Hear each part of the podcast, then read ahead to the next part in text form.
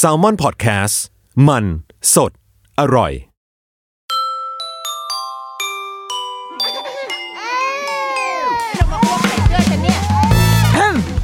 เดอะรุกี้มัมคุณแม่มือสมัครเลี้ยงกับนิดนก สวัสดีค่ะ The Rookie Mom come back yeah ทำไมทำไมกูต้องเปิดตัวดูเป็นาวฝรั่งหัวทอง ตอนนี้ตอนที่ 15 แล้วว่า เฮ้ย มาไกลเหมือนกันนะเนี่ยเรา เราว่าเราแบบว่าพูดถึงเขาเรียกว่ายุคโพสต์ลูกอะมันมันมันมีเราว่าถ้าเหมือนปฏิบัติประวัติศาสตร์โลกใช่ไหมมันก็จะมีแบบยุคสงครามยุคยุคก่อนประวัติศาสตร์ ยุคประวัติศาสตร์ ตอนนี้อาจจะกลายเป็นยุค postmodern อะไรอย่างนี้ไปแล้ว แล้วเราว่าเนื้อหาที่เราคุยกันไปในหลาย ๆ ตอนอะเราพูดเรื่องแบบหลังจากแบบมีลูกออกมาเป็นตัวเป็นตนไปเยอะละ เลยอยากจะกลับไปสมัยที่แบบ เพิ่งจะรู้ตัวว่ามีลูกบ้าง เออ เพราะเราว่าช่วงนี้มันเป็นแบบต้นปีเนาะหลาย ๆ คนก็ได้เปิดปีใหม่มาด้วยการค้นพบสเตตัสใหม่ของตัวเองว่ะว่าตัวเองท้องอะไรเงี้ย เมื่อวันก่อนเพื่อนเราเพิ่งจะทักมา ไลน์มาหา เราก็บอกว่า มึงกูท้อง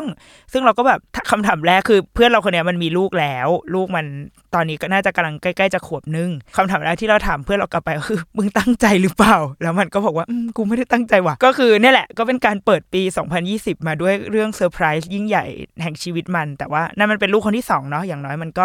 มีประสบการณ์อะไรบางอย่างอยู่กับตัวมาแล้วแหละแต่ว่า สำหรับหลาย ๆ คนที่เพิ่งจะได้เปลี่ยน status ในปี 2020 นี้เนาะก็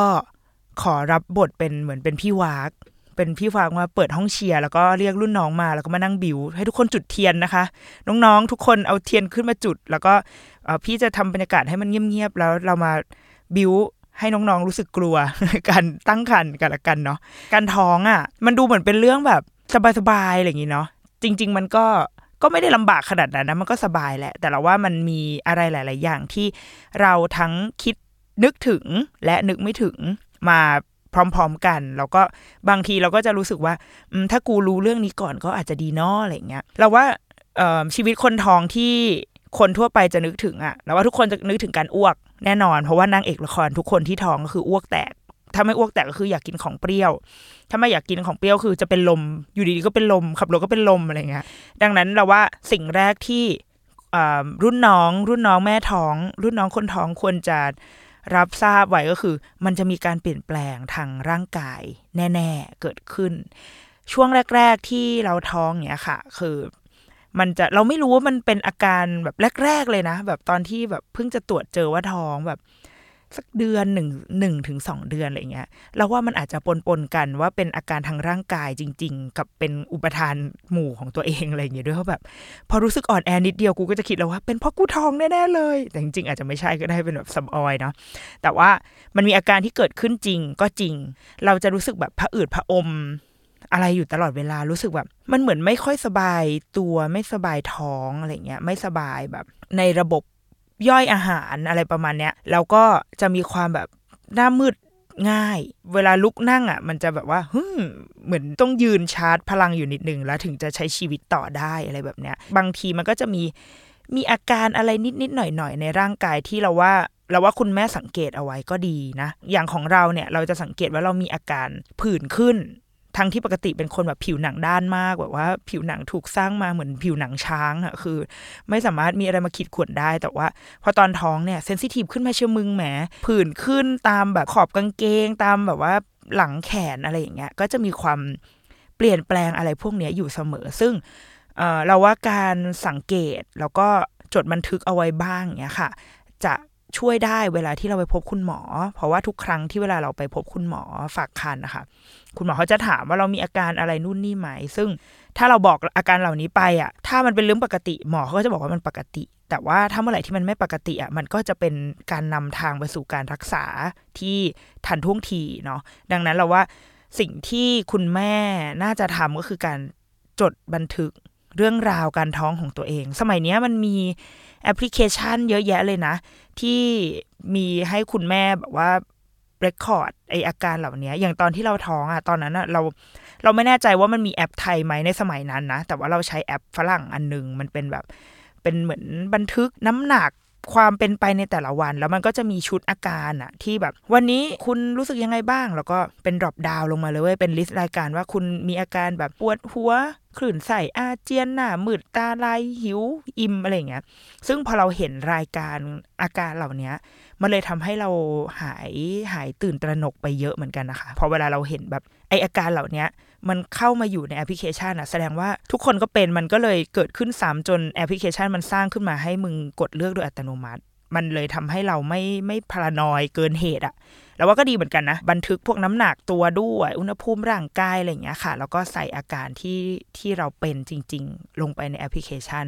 ของไทยเข้าใจว่าตอนนี้น่าจะมีแล้วเนาะคุณคุณว่าเหมือนจะมีแอปชื่อแบบมันลิอะไรเงี้ยมั้งคะถ้าจำไม่ผิดนะลองลองเข้าไปดูกันได้ ซึ่งส่วนใหญ่แอปพวกนี้นอกจากเราจะเรคคอร์ดอาการของเราอะ่ะ มันก็จะมีพวกความรู้ด้วยว่า อาการของคนท้องฉุงนี้เป็นยังไงลูกเราตัวขนาดเท่าไหร่แล้ว กินอะไรดีนะ แล้วก็เป็นความรู้เรื่องการเลี้ยงลูกทั่วไปอะไรเงี้ยก็อ่านเพลินๆในช่วงที่เราแบบกำลังตื่นเต้นกับความเป็นคุณแม่อะไรอย่างนี้ ทีนี้มันจะมีอีกหนึ่งอย่าง ที่เราก็ค้นพบตอนเราท้องเหมือนกันเว้ยก็คือการอ้วก คือปกติคนเรามันก็ไม่ได้แบบ เกิดมาอ้วกตลอดเวลาปะวะนอกจากเวลาแบบเมามากอะไรเงี้ยเนาะซึ่งเราปกติเราก็ไม่ใช่คนอ้วกบ่อยอะ่ะก็มีเคยอ้วกหนักๆตอนเมาประมาณสองครั้งแค่นั้นเองทั้งชีวิตอะไรเงี้ยตอนที่ท้องเนี่ยค่ะ เรามาค้นพบว่าเวลาอ้วกอะ่ะร่างกายมันจะทรมานมากไอสิ่งที่เราแบบบวกออกมา มันจะยังติดค้างอยู่ในแบบในในลำคอนึกออกไหมยิ่งถ้าเราไปกินอะไรที่มันแบบแซ่บมากอะ่ะ มันก็จะยิ่งแบบเจ็บปวดมาก เพราะว่ามันตกค้างอยู่ในคอหอยอะแล้วเราจะทำให้เรารู้สึกไม่ดีไปอีกนานเลยอะไปอีกแบบแทบจะเกือบทั้งวันอะแล้วมันมีวันหนึ่งที่เราไปค้นพบว่ามันดีขึ้นได้ อาจจะเป็นเทคนิคสำหรับคุณแม่เอาไปใช้ได้นะคะ ในการออยากบรรเทาความเจ็บปวดจากการอ้วก คือวันนั้นเราไปกินข้าวหมูแดง แล้วก็ด้วยความเป็นคนกินเยอะก็เลยต้องสั่งแบบน้ำซุปมาด้วยน้ำซุปก็จะเป็นแบบซุปมะระ กระดูกหมูอะไรเงี้ยตามพวกร้านข้าวหมูแดงข้าวขาหมูมันจะชอบมีขายใช่ไหมเราก็กินข้าวหมูแดงเสร็จเราก็สดอีน้ำซุปอันเนี้ยต่อแล้วเราก็กลับมาทำงาน พอตอนบ่ายก็มาละมาตำนัดก็คืออาการอยากอ้วก ปรากฏว่าสิ่งที่เราอ้วกออกมามันคือน้ำซุป ซึ่งพอมันเป็นน้ำซุปมันคือแบบมันคือน้ำจืดๆแหละมันคือน้ำที่แบบ ไม่ไม่ได้มีแบบ t e x t อร์อะไรเลย แล้วไม่มีรสชาติไม่มีความแสบร้อนไม่มีอะไรเลยอย่างเงี้ย เราก็เลยค้นพบแล้วว่าอ๋อถ้าอยากอ้วกแล้วสบายอะก็ให้กินอาหารจืดๆ กินอะไรที่มันไม่ได้มี t e x t อร์มากไม่ได้มีรสชาติอะไรมาก อย่างเช่นน้ำซุป หรือว่ากาแฟก็ยังได้เลยนะ มีวันหนึ่งเรากินข้าวเรากินกาแฟไปแก้วใหญ่เลย แล้วพอเราแบบอาเจียนออกมา ก็เป็นกาแฟ มันก็ไม่มีความเจ็บปวดทางร่างกายอะไรเลย หลังจากนั้นเราก็เลยจะพยายามลด ของที่มันรสจัดรสเผ็ดอะไรเงี้ยค่ะมันมันเราว่ามันเหมือนร่างกายเราอะมันก็ปรับตัวไปตามธรรมชาติของเราเองอะแค่เราต้องรู้ตัวว่าเรากำลังแบบเผชิญอะไรอยู่แล้วก็ค่อย ๆ ปรับตัวไป ไม่ต้องเป็นห่วงว่าแบบ ชีวิตฉันกินตำแซบมาตลอดฉันจะไม่ได้กินเลยหรอเงี้ยเดี๋ยวผ่านประมาณ 12 สัปดาห์ไปได้ อยากกินเลยก็กิน แต่ว่าช่วงแรก ๆ เราทรมานไงเราก็ต้องปรับตัวเพื่อให้ตัวเราแบบอยู่รอดได้ใช่ไหมอีกหนึ่งอย่างคือ เวลาที่เราอ้วกเสร็จอะค่ะมันเหมือนแบบ ของข้างในมันออกไปหมดแล้วใช่ไหมเราก็จะรู้สึกแบบท้องว่างๆหวงหวงแสบท้องแบบ มันเป็นความรู้สึกที่ไม่ดีอะไม่รู้จะบรรยายยังไง แต่ละว่าคนที่เคยผ่านการถึงแม้ว่าเราไม่ได้ท้องนะ คนที่เคยอาเจียนมาแล้วว่าทุกคนน่าจะรู้สึกว่ามันจะรู้สึกแบบว่างๆในท้องหวงหวงแสบๆด้วยซ้ำอะไรเงี้ย อันนี้มันเป็นข้อแนะนำอยู่ในแบบ คู่มือคนท้องอะไรอย่างนี้เลยนะคะ อย่างหนังสือที่เราอ่านเวลาเวลาเราท้องมันจะเป็นคู่มือของฝรั่งเนี่ยเขาก็จะเขียนเอาไว้เลยว่า ให้คุณแม่เนี่ยกินพวกแบบแครกเกอร์หรือว่าพวกขนมปังจืดๆอะไรเงี้ยคือให้พกติดตัวพกติดบ้านเอาไว้เลย เราก็เราก็เลยทำแบบนั้น แล้วก็พบว่าเออ มันช่วยเราได้จริงก็คือเวลาเราอาเจียนเสร็จ หรือเวลาเรารู้สึกแบบหิว มันมันจะรู้สึกเวลาเราท้องอะ ข้างในท้องเรามันจะไม่ค่อยโอเคอะเราก็จะหยิบแครกเกอร์จืด รสธรรมชาติเลย เอามากินก็จะช่วยได้ มันก็จะทำให้เหมือนท้องเรามีอะไรเข้าไปอยู่แล้วอะไรแต่ว่าคนที่ไม่เข้าใจสิ่งเนี้ยก็คือผัว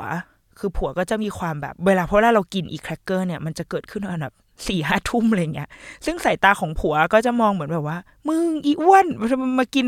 ขนมอะไรตอนดึกวะอะไรเงี้ย ซึ่งเราอะก็พยายามอธิบายว่า เรารู้สึกว่าไม่โอเคจริงก็เลยต้องไปเอามากินหนังสือเขาก็บอกให้กินอย่างเงี้ย ผัวก็แบบ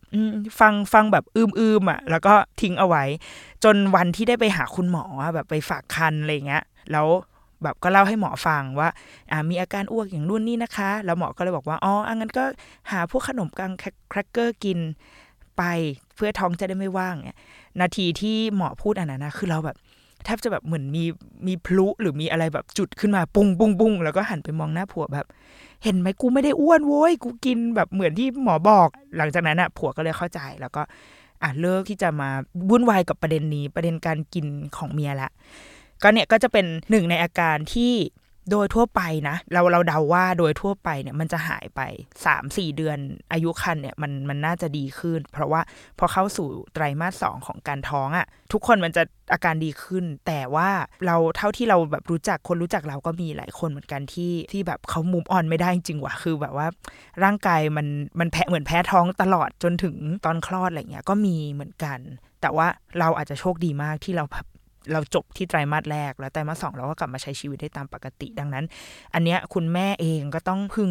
ทำใจเอาไว้ด้วยเหมือนกัน เพราะว่าเราก็ไม่รู้ว่าเราจะเป็นคนไปอยู่ในกลุ่มไหน นอกจากอาการพวกแบบการอาเจียนอะไรเงี้ยเนาะก็มันก็จะมีที่เคยแบบเล่าไปแล้วแหละเกี่ยวกับเลือดออกทางช่องคลอดอย่างเงี้ยของเราก็จะมีเกิดขึ้นบ้าง ซึ่งเป็นอาการที่ดูเหมือนจะธรรมดา แต่ว่าอาจจะไม่ธรรมดาก็ได้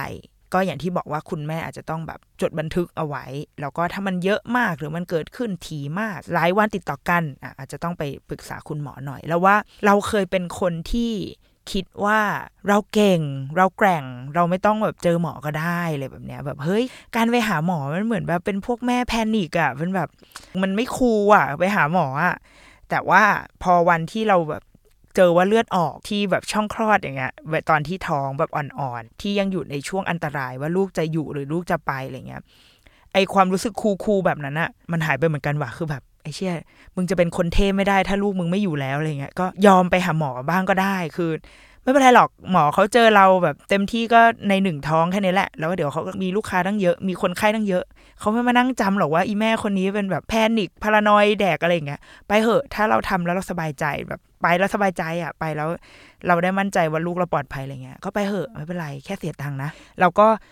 จะมีการเปลี่ยนแปลงทางร่างกายอื่น ๆ ก็อย่างเช่นอะแน่นอนหน้าท้องต้องขยายขึ้น คนท้องที่หน้าท้องไม่ขยายก็คืออะไรวะ มันมันต้องขยายอยู่แล้วแหละ แต่ว่าจะมากน้อยก็แล้วแต่คน บางคนคือแบบโหท้องใหญ่มาก เราเห็นแล้วเรายังแบบไอ้เชี่ยโชคดีนะที่กูท้องใหญ่มาตั้งแต่ปสามกูก็เลยแบบไม่ค่อยตื่นเต้นมากเพราะว่าเป็นคนที่มีหน้าท้องมาตลอดเวลา แต่ว่าเอ่ออีกการหน้าท้องใหญ่เนี่ย ตัวส่วนตัวเราอะ เราเป็นนะเว้ยคือ มันเหมือนกับแบบว่า นึกภาพสะดือของคนเราออกไหมสะดือมันก็จะบุ่มลงไปใช่ปะแต่ว่าพอเวลาเราท้องอะ มันเหมือนเรามีแบบมีมวลอยู่ที่ด้านในใช่ไหม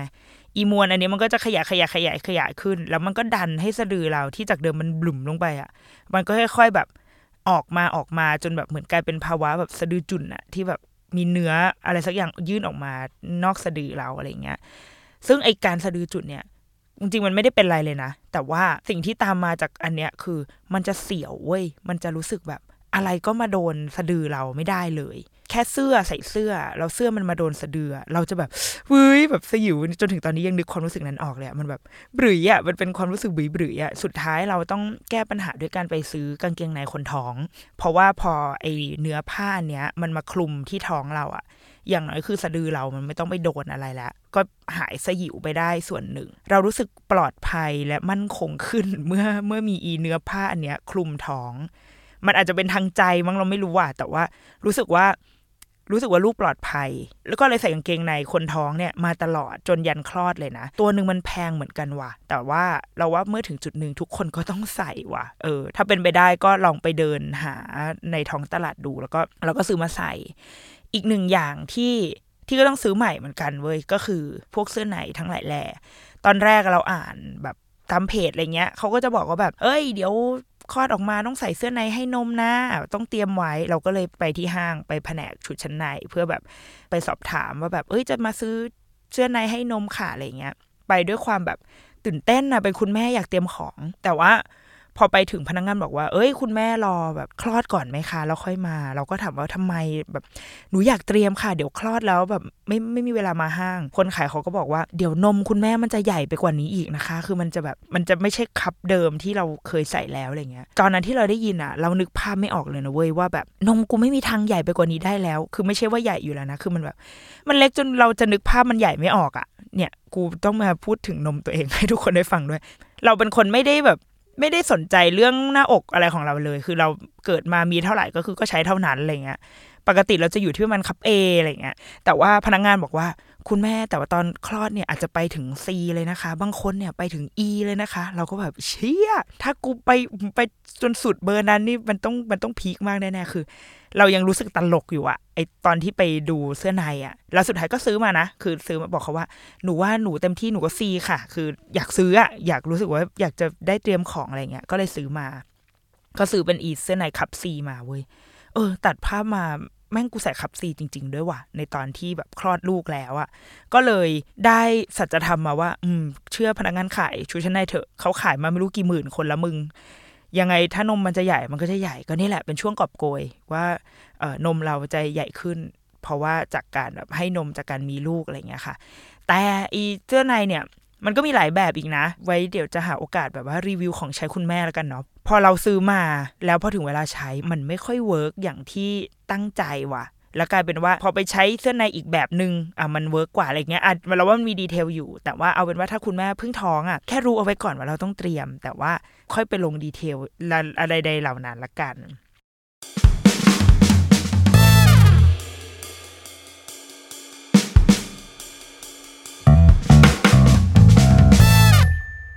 เรื่องการเปลี่ยนแปลงทางร่างกายมันก็จะมาพร้อมกับการต้องไปพบคุณหมอแหละเวลาเราท้องก็เหมือนที่เราดูละครเนาะฝักท้องหรือยังฝักคันหรือยังอะไรอย่างเงี้ยค่ะ การท้องทุกท้องก็จะต้องไปฝักคันหาคุณหมอ ซึ่งเป็นเรื่องสำคัญเหมือนกันนะ เพราะว่า คุณหมอเขาจะเป็นคนคอยติดตามตลอดว่าลูกเราอยู่ในสถานะที่โอเคไหม แล้วก็มันจะต้องมีการแบบตรวจอะไรหลาย ๆ อย่าง อันเนี้ยเราว่าต้องทำใจนิดนึงเหมือนกันนะ เราเชื่อว่าทุกๆ คนหลาย ๆ คนอะ ไม่ชอบการหาหมอ เออ อาจจะแบบไม่ชอบบรรยากาศโรงพยาบาล ไม่ชอบเข้าไปหาหมออะไรเงี้ย แต่ว่าเมื่อไหร่ที่เป็นคนท้องอะ จะได้หาหมอแบบมากที่สุดตั้งแต่ชีวิตสะสมกันมาจนถึง 30 ปีเนี่ย ก็คือกูมาหาหมอช่วงท้องเนี่ยเยอะที่สุดแล้ว แล้วก็จะโดนพิธีกรรมการเจาะการวุ่นกับวุ่นวายกับร่างกายเราในทุกๆทวารน่ะเตรียมถ้าเกิดว่าใครที่กำลังแบบเตรียมตัวจะท้องอยู่อะไรเงี้ยค่ะ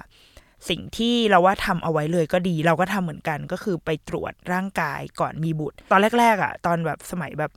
สาวๆอะตอนที่เพิ่งแต่งงานอะไรเงี้ย เราก็จะชอบคิดว่า โอ้ยอีแพ็กเกจอันนี้แบบโรงพยาบาลเป็นจัดเป็นโปรโมชั่นเปล่าคือ เป็นเอาเงินอะคือเหมือนเป็นแพ็กเกจที่ไม่ได้จำเป็น เพราะว่าปกติเราก็ตรวจสุขภาพประจำปีกับทางบริษัทอยู่แล้วอะไรเงี้ย แต่ว่าพอเราจะมาแบบตั้งคันจริง ๆ แล้วก็มาค้นพบว่าไอ้แพ็กเกจอะไรพวกเนี้ย มันจะมีการตรวจบางอย่างที่มันไม่ได้อยู่ในการตรวจ ร่างกายประจำปี เช่น ตรวจการเป็นพาหะโรค พวกทาราซีเมีย หรือแบบหัดเยอรมันอะไรเงี้ยค่ะ ซึ่งไอ้โรคพวกนี้มันมีผลกับลูกในท้องกับการท้อง คือเช่นถ้าสมมติเป็นหัดเยอรมันเนี่ยโอกาสที่ลูกจะเหมือนไม่ไม่ไม่สมบูรณ์อะไรเงี้ยจะจะมีเยอะมาก ซึ่งเราต้องฉีดวัคซีน และไอ้การฉีดวัคซีนหัดเยอรมันเนี่ยฉีดแล้วห้ามท้อง เพราะถ้าท้องก็จะ ลูกก็จะไม่โอเค คือต้องฉีดแล้วเว้นไปประมาณสามหรือหกเดือนเราเราจำตัวเลขไม่ได้แม่นนะ คุมกำเนิดไปเลยอะหกเดือน แล้วค่อยปล่อยท้องได้อะไรเงี้ยดังนั้นอะเราต้องวางแผนเหมือนกันว่ะ เช่นถ้าเรารู้สึกว่าปีนี้เราต้องมีลูกอะไปฉีดวัคซีนหัดเยอรมันก่อน แล้วก็เว้นว่างไปหกเดือนก่อน แล้วถึงจะมีได้อะไรเงี้ยอันนี้เป็นความรู้ใหม่ที่เราก็เพิ่งรู้ตอนที่เรา ท้องไปแล้วด้วย คือเรายังแบบ อ้าว แล้วถ้าเกิดกูเป็นขึ้นมานี่คือ กูซวยเลยเนี่ย แบบไม่ได้ฉีดวัคซีนแล้วเราจะไม่ได้ว่าสุดท้ายเราฉีดหรือเปล่านะ อันนี้จำไม่ได้แม่นแต่ว่าก็รอดมาได้แหละ เออ ดังนั้นถ้าเกิดว่าใครที่ยังแบบอยู่ในช่วงแบบว่า เฮ้ย กูเตรียมตัวได้เงี้ย ไปฉีดไว้ก่อนเลย ไปตรวจไอ้พวกแพ็กเกจเตรียมตัวมีลูกเนี่ยเอาไว้ก่อนเลย แล้วว่ามันมีประโยชน์เหมือนกัน แต่ว่าเราผ่านการฉีดอะไรทั้งหลายแหล่แล้วอะในการ หาคุณหมออะมันก็จะต้องมีการตรวจอะไรอีกมากมายเว้ยแบบว่าทั้งแบบฉีดวัคซีนบาดทะยักอะไรอย่างเงี้ย ฉีดวัคซีนแก้คอตีบไอกรนไข้หวัดใหญ่อะไรคือ ถ้าไม่ชอบเข็มอะช่วยไม่ได้ ยังไงก็ต้องโดนทำใจไว้เลยว่ะว่าว่าต้องโดนอะไรเหล่านี้ โดนตรวจฉี่ โดนอัลตราซาวผ่านช่องคลอดแน่นอนหนึ่งอย่างน้อยหนึ่งถึงสองครั้งก่อนที่จะมาเป็นการแบบอัลตราซาวผ่าน ผ่านหน้าท้องอะไรเงี้ย ถ้ารู้สึกว่าแบบโอ๊ยไม่กล้าขึ้นขายอย่างอะไรเงี้ย ก็คือก็เตรียมตัวไว้ว่ายังไงก็ต้องโดน ก็เหล่านี้ก็เป็นกระบวนการที่จะต้องเจอในการไปหาคุณหมอ ส่วนการฝากคันนะคะลงเราว่าโรงพยาบาลแล้วก็การเลือกคุณหมอก็สำคัญเหมือนกัน เพราะว่าเราจะต้องเจอคุณหมอคนเนี้ยที่เราฝากคันกับเขาอะไปตลอดการตั้งคัน9ถึง10 เดือนเนี่ยไปจนถึงวันคลอด รวมถึงการ follow up หลังคลอดอีกประมาณสัก 1-2 ครั้ง เราโดยส่วนตัวเรา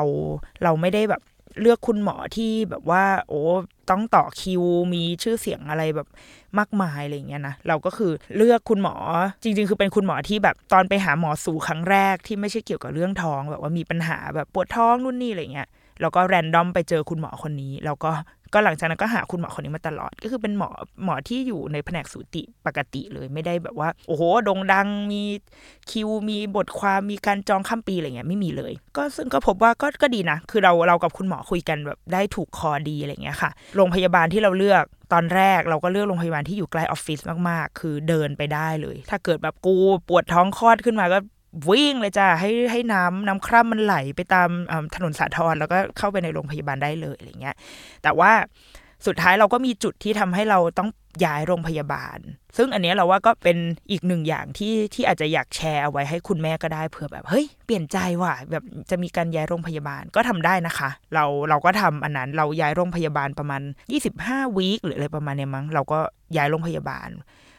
ไม่ไกลจากเดิมมาก แต่ว่าเหตุผลที่ย้ายคืออาจจะด้วยแบบ เราเหมือนได้เจอคุณหมอ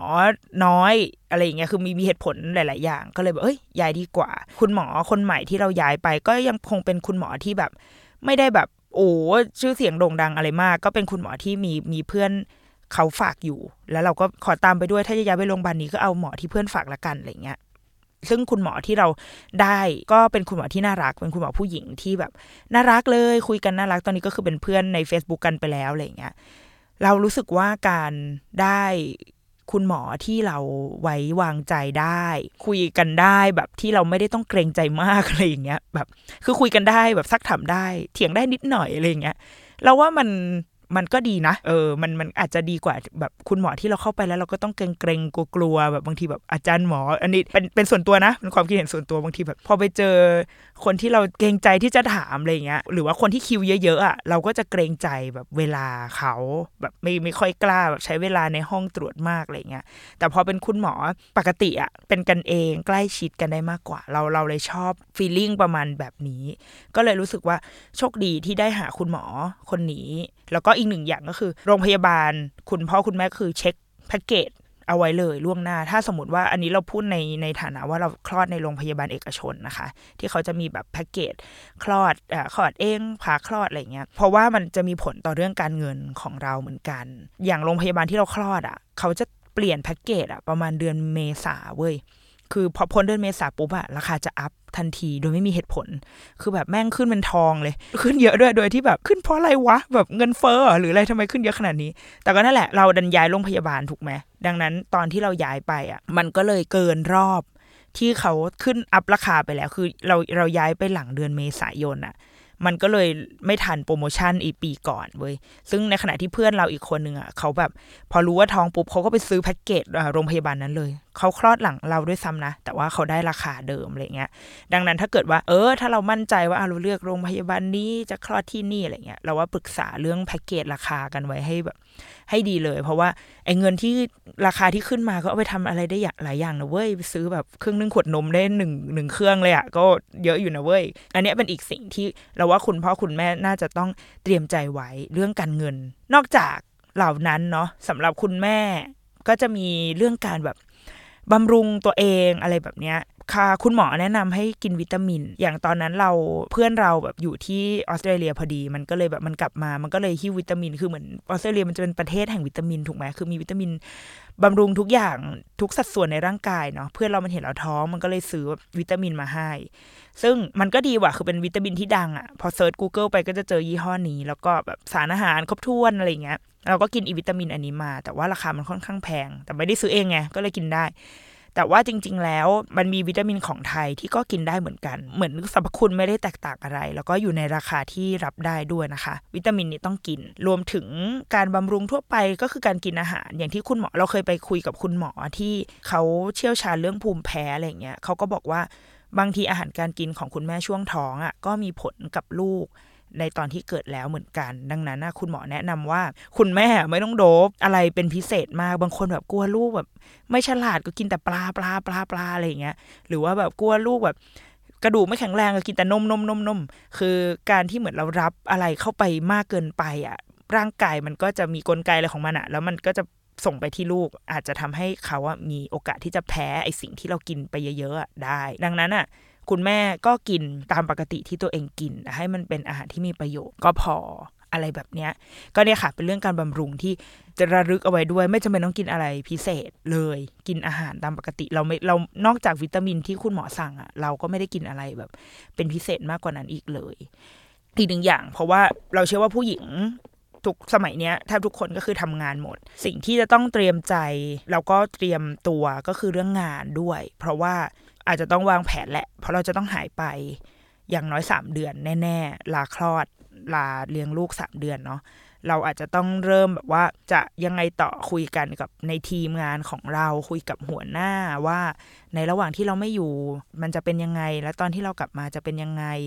รวมถึงก่อนที่เราจะคลอดด้วย เพราะว่าอย่างเราอะ่ะ เราอาจจะอยู่ในสภาพคันที่ค่อนข้างแข็งแรง เราเลยทำงานจนถึง คือเราคลอดแบบ คลอดก่อนกำหนด แบบคลอดก่อนแผนที่เราตั้งเอาไว้ ดังนั้นตอนแรกเนี่ยเรายังตั้งใจว่าหยุดเสาร์อาทิตย์พอวันจันทร์กลับไปทำงาน ก็จะเป็นอาทิตย์ที่เราจะไปเคลียร์งานให้จบแล้วเพื่อที่จะคลอดในอาทิตย์ถัดไป แต่ปรากฏว่าความเป็นจริงคือ เราคลอดวันจันทร์เลย วันจันทร์ที่ตั้งใจจะกลับไปทำงาน ก็เลยทำให้ไองานที่เดิมคิดว่าจะไปเคลียร์เนี่ย มันก็เลยค้างตึงอยู่นิดหนึ่งอะไรเงี้ย ก็คือถือว่าเราทำงานจนถึงแบบวันสุดท้ายก่อนคลอดเลยแหละ ซึ่งเราเห็นว่ามันมีมีคุณแม่หลาย ๆ คนที่ก็เป็นแบบนี้ก็คือทำงานกันจนนาทีสุดท้าย แต่ก็มีหลายคนที่อายุคันเริ่มมากขึ้นสัก 36 37เนี่ยบางคนไม่ไหว ถ้าถ้าใช้กำลังกายกำลังใจเยอะเกินไปเนี่ยอาจจะทำให้ลูกคลอดก่อนกำหนดได้ อันนี้คุณหมอบางคนสั่งให้เขาเรียกว่าแบบเบดเรสอะค่ะ แบบนอนนิ่งๆอะลุกได้แค่อย่างเดียวคือลุกไปฉี่ บางคนลุกไปฉี่ก็ไม่ได้ด้วยนะ ห้ามขยับตัวเลย เพราะว่าถ้าขยับตัว เดี๋ยวลูกจะคลอด อันเนี้ยก็อาจจะต้องวางแผนเผื่อเป็นแบบแพลน B เอาไว้ด้วยว่า แล้วถ้าเราต้องหายไปก่อนที่จะถึงกำหนดคลอดในหน้าที่การงานของเราทีมงานของเราจะจะเป็นอย่างไรอะไรเงี้ยค่ะเราว่าอันเนี้ยคุยได้บอกกับหัวหน้าบอกกับลูกน้องในทีมอะไรของเราเอาไว้ก่อนเลย จะได้ช่วยกัน สุดท้ายเลยเราว่าเป็นเรื่องทางใจแหละ เรานาทีที่เรารู้ว่าท้องอะ่ะ มันมีความแบบแฮปปี้แหละโอ้ยกรีดฉันจะมีสมาชิกใหม่ อัพไอจีซะหน่อยอะไรเงี้ย แต่ว่าก่อนที่เราจะไปถึงวันคลอดอะ่ะ ในระหว่างการท้องอะ่ะ มันก็จะมันก็คือชีวิตอีกช่วงหนึ่งเนาะมันมีทางด้านที่ที่มีความสุขมากวันที่ลูกดิ้นแบบอุ้ยกระดึบกระดึบเวลาเราร้องเพลงอะไรแล้วลูกดิ้นกระดึบกระดึบอย่างเงี้ยมีความสุขแบบว่า มีภาพฝันถึงหน้าตาของลูก ภาพฝันถึง เอ่ออนาคตที่เราจะแบบว่านอนเรียงกันแต่งเตียงให้ลูกนั่งถักนู่นถักนี่ให้ลูกอะไรเงี้ย มันเป็นช่วงเวลาที่เราว่าเก็บเกี่ยวเอาไว้ไว้ความสุขอันนั้นอะแต่ก็แน่นอนว่ามันก็จะมาพร้อมกับความทุกข์อะไรบางอย่าง ความเปลี่ยนแปลงอะไรบางอย่างที่เรา เหมือนเป็นช่วงซ้อมเราว่ามันคือช่วงซ้อมใหญ่ของชีวิตพาร์ทหลังจากเนี้ยคือชีวิตที่ลูกคลอดออกมาแล้ว มันมีทั้งแบบการไม่ได้นอน อดนอนบ้าง มันจะมีภาวะอะไรเงี้ยภาวะปวดหลังเท้าบวม อะไรอย่างเงี้ยมามันเหมือนเป็นการเจ็บเตือนอะเหมือนเป็นการให้เราซ้อมว่า หลังจากเนี้ยไม่เหมือนเดิมแล้วนะเว้ยร่างกายอะแล้วก็ยาวไปจนถึงวันที่ลูกออกมาด้วยซ้ำ มันอาจจะมีวันที่เราแบบเหนื่อยจนไม่ไหวแล้วโว้ยแล้วไม่มีใครเข้าใจเลยอะไรเงี้ย มีมีอยู่แล้ว ยิ่งถ้าเราเป็นคนที่แบบว่า สัญจรสาธารณะ แบบนั่งรถไปนั่งรถมาบางคนที่แบบเนี่ย ขึ้นรถไฟฟ้าแล้วไม่มีใครลุกให้ ไม่มีใครเข้าใจฉันเลยว่าฉันแบบปวดหลังขนาดไหนอะไรเงี้ยมันต้องมีเหตุการณ์แบบนี้เกิดขึ้น เตรียมใจไว้เว้ยว่า เราต้องผ่านจุดนี้ไปให้ได้แหละ แต่ว่ามันยังไม่ใช่ ความเหนื่อยที่สุดเดี๋ยวรอก่อนพอขนาดตอนนี้พอมีลูกแล้วรู้สึกว่าช่วงท้องเนี่ยก็สบายดีเหมือนกันเนาะดังนั้นเราว่าเก็บเกี่ยวชีวิตช่วงสุดท้ายของยุคก่อนมีลูกอะเอาไว้ให้เต็มที่เว้ยมันคนท้องเที่ยวได้ไปเที่ยวเลยเว้ยอยากทำอะไรกับแฟนทำเลยเว้ยกับสามีอะทำอันนี้หมายถึงทำทุกอย่างด้วยนะ อยากทำอะไรทำเลยมันทำได้อยู่แล้ว เข้าไปเยี่ยมลูกซะหน่อยคุณพ่อทำไมกูมาถึงจุดนี้อีกแล้วเออแล้วก็คุณพ่อก็เช่นกันนะ อันเนี้ย จากประสบการณ์ส่วนตัวคือ ผู้ชายแล้วว่าเขาจะไม่ค่อยอิน ตอนที่ลูกอยู่ในท้อง เพราะว่าเขายังไม่เห็นอย่างแฟนเราอะตอนที่เราตรวจเจอว่าท้องอะไรเงี้ย มันก็ยังแบบเหรอ แล้วก็หันไปเล่นเกมต่ออะไรเงี้ย คือมันยังมีความแบบเย็นชา แต่เขาจะมีความอินขึ้นเรื่อยๆ เมื่อแบบเวลาไปหาหมอ เริ่มได้ยินเสียงหัวใจเต้น เริ่มอัลตราซาวแล้วเห็นลูกแบบ ดินไปดินมาเด้งไปเด้งมาอะไรเงี้ย เขาจะเริ่มค่อยๆอินขึ้นเว้ยวันแรกที่เราเห็นว่าว่าว่าสามีเราอินอะคือวันที่คุณหมออัลตราซาวแล้วเจอแบบเหมือนแบบให้ฟังเสียงหัวใจ วันนั้นเป็นวันที่มันหยิบโทรศัพท์ขึ้นมากดถ่าย เพื่อจะถ่ายเสียงหัวใจแรกของลูกแล้วเรามองหน้าเขาแล้วรู้สึกว่าโอ้ยหน้าเขายิ้มแบบอ๋อนี่แหละ มันเชื่อแล้วว่ามันกำลังมีลูก เพราะก่อนหน้าเนี้ยเขาไม่ตื่นเต้นไม่อะไรเลยอะแต่พอนาทีที่เขาได้ยินเสียงหัวใจเต้นก็คือเขารู้แล้วว่านี่มันคือของจริงว่ะ แล้วมันจะค่อยๆ จริงหลังจากนี้ ซึ่งคลิปวิดีโอนั้นอะสุดท้ายอะกล้องแม่งอัดไม่ติดเว้ยอีห่าเชี่ยมาก เสียงหัวใจลูกครั้งแรกที่ได้ยินก็คือได้ไอโฟนได้ทำการอัดไม่ติดไปเรียบร้อย ก็คือชีวิตฉันได้พลาดโมเมนต์นั้นไปแล้วก็คือไม่เป็นไร แต่ว่า แต่อย่างน้อยอะสีหน้าของแฟนเราอะที่เราเห็นในวันที่เขาถือหยิบมือถือขึ้นมาแบบอัดเสียงหัวใจลูกเราว่ามันเออมันน่ารักดีนะ เราก็จะไม่ได้เห็นหน้าแบบนี้ของเขาถ้าถ้าเราไม่ได้ท้องอะในตอนนั้น และมันก็จะค่อยๆจริงขึ้นจริงขึ้นเรื่อยๆ อีกวันที่เราประทับใจก็คือวันที่สามีเราไปคุยกองเสื้อผ้าเด็กเซลในห้างเซ็นทรัลเว้ยเซลเจ็ดสิบเปอร์เซ็นแล้วนางก็ไปคุยคุยคุยคุยคุยจนไปได้ เลือกเสื้อลูกมาได้แบบสองสามตัว ซึ่งเรารู้สึกว่าแบบ มึงรสนิยมไม่ดีเลย แต่ว่าแต่เราก็ต้องแบบอะซื้อเลย เพราะว่านี่คือแบบเสื้อที่เขาเลือกที่เขารู้สึกว่าเนี่ยเขาจะให้ลูกเขาใส่อะไรเงี้ยแล้วว่ามันก็เป็นโมเมนต์ที่ที่น่ารักดีเหมือนเรากำลังขยับความสัมพันธ์ของเราจากเดิมที่เราเคยเป็นเพื่อน เคยเป็นแฟน เคยเป็นสามีภรรยา วันเนี้ยเรากำลังเห็นเขาในแล้วว่ามันก็เป็นมุมที่น่ารักอบอุ่นดีอ่อนโยนดีที่เขากำลังเตรียมตัวจะมีลูก มันยังเป็นความเพ้อฝัน เป็นความหวัง เป็นความ เป็นภาพสวยงามอยู่อะเออของของคนท้องกับคุณพ่อ ถ้าสมมติว่าเราอยู่ในหนังอะมันคงมีฟิลเตอร์สีชมพู สีส้มอะไรเงี้ยแล้วก็มีดวงดาวอะไรลอยๆ ฟุ้งๆ อยู่อะเราว่ามันก็ดีนะ มันก็เป็นเหมือนธรรมชาติมันก็คงสร้างมาให้เราแบบว่า มึงมีความหวังกันให้เยอะๆเลย มีความสุขกันให้มาก ๆ เลย ก่อนที่วันที่ไอ้ลูกเรามันบรึดออกมาแล้วอะชีวิตมันก็จะต้องเผชิญกับ อะไรที่เปลี่ยนไปมากกว่านี้ ดังนั้นก็หวังว่าคุณพ่อคุณแม่ที่ว่าที่เนาะว่าที่คุณพ่อคุณแม่ที่ตอนเนี้ยเพิ่งจะได้ทราบข่าวดีแหละ ว่าเรากำลังจะเข้าสู่สเตจใหม่ของชีวิตละ เก็บเกี่ยวเว้ย เก็บเกี่ยว 9 เดือน 10 เดือนอันเนี้ยเอาไว้ให้ได้แบบมากที่สุดใช้เวลาด้วยกัน แล้วก็เข้าใจกันให้มาก ๆ ระหว่างนี้แบบว่าอยากอ่านอะไรอยากทำอะไรทำไปเลย ยิ่งแบบว่าสมมติเรื่องการเลี้ยงลูกอะไรเงี้ยเนาะจริงๆก็อ่านอ่านเอาไว้ก็ได้ แต่เราว่าเอาเวลาไปใช้ชีวิตด้วยก็ดี ก็หวังว่าจะเป็นปีที่ทุกคนคุณพ่อคุณแม่มือใหม่ว่าที่ทุกคนนะคะ จะมีความสุขกันในช่วงแบบช่วงตั้งครรภ์อันนี้เนาะแล้วก็คลอดได้อย่างปลอดภัยมีความสุขเออถ้ามีคำถามหรือว่ามีอะไรที่รู้สึกว่าแบบเฮ้ยอยากให้เราแบบ ขยี้เล่ามากกว่านี้อะไรเงี้ยก็มามามาบอกได้นะเผื่อเราจะได้แบบเปิดประเด็นใหม่ แล้วก็มาคุยกันอะไรเงี้ยนะคะเพราะว่าบางทีเราก็ไม่รู้แล้วว่าจะเล่าอะไรดีอยากได้อยากฟังจากทุกคนเหมือนกันว่าอยากแบบอยากรู้เรื่องอะไรนะคะก็ขอให้เป็นปีที่เราได้คลอดลูกกันอย่างมีความสุขไปดูเรื่องคลอดกันด้วยนะจ๊ะอืมอะโอเคอะเดรุกี้มัมเทป15 นะคะ ก็จบแล้วขอตัวไปก่อน ขอให้ทุกคนมีความสุขนะจ๊ะ พบกันเทปหน้า สวัสดีจ้า